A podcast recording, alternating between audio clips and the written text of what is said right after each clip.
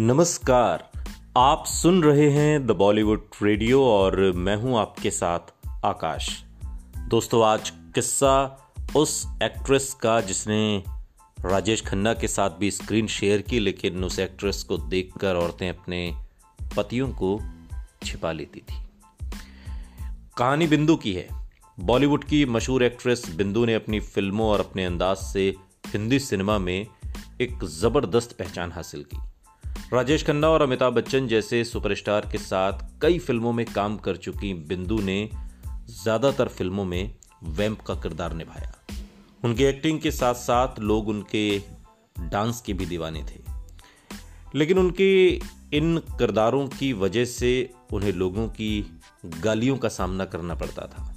और इतना ही नहीं, उन्हें देखकर औरतें अपने पतियों को भी छिपा लेती थीं। बिंदु ने इस बात का खुलासा खुद एक इंटरव्यू में किया था।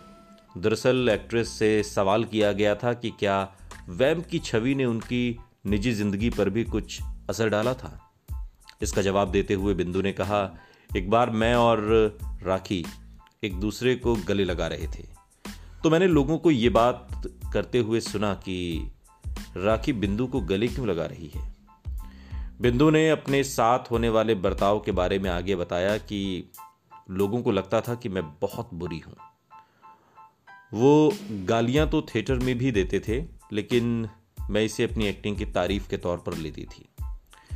वो गालियाँ मेरे लिए पुरस्कार के समान थी। जब मेरे मेल फैंस मुझसे मिलने आते थे तो उनकी पत्नियाँ उन्हें छिपा लेती थी और मेरे पास आने नहीं देती थी।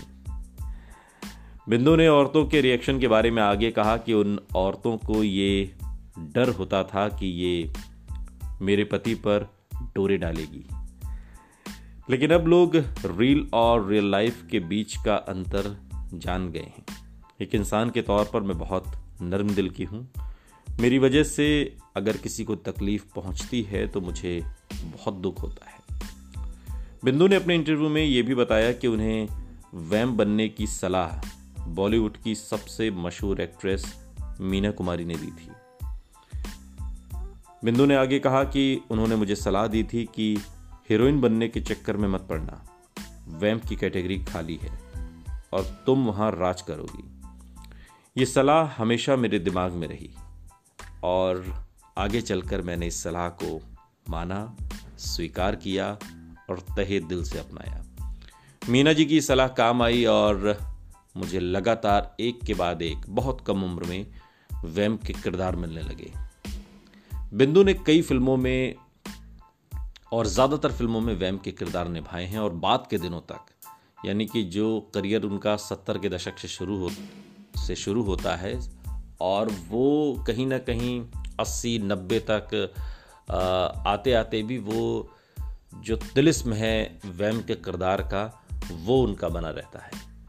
बिंदु कई फ़िल्मों में नब्बे के दशक में भी नज़र आई जिसमें आर के बैनर की भी फ़िल्म रही या एक फ़िल्म आपने देखी होगी जो उन्नीस सौ इक्यासी में आई थी, प्रेम रोग।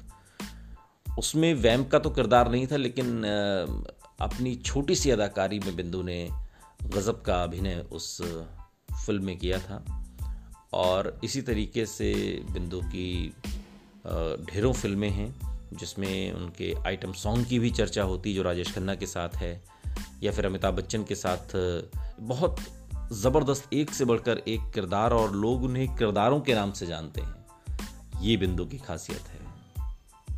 सुनते रहिए द बॉलीवुड रेडियो सुनता है सारा इंडिया।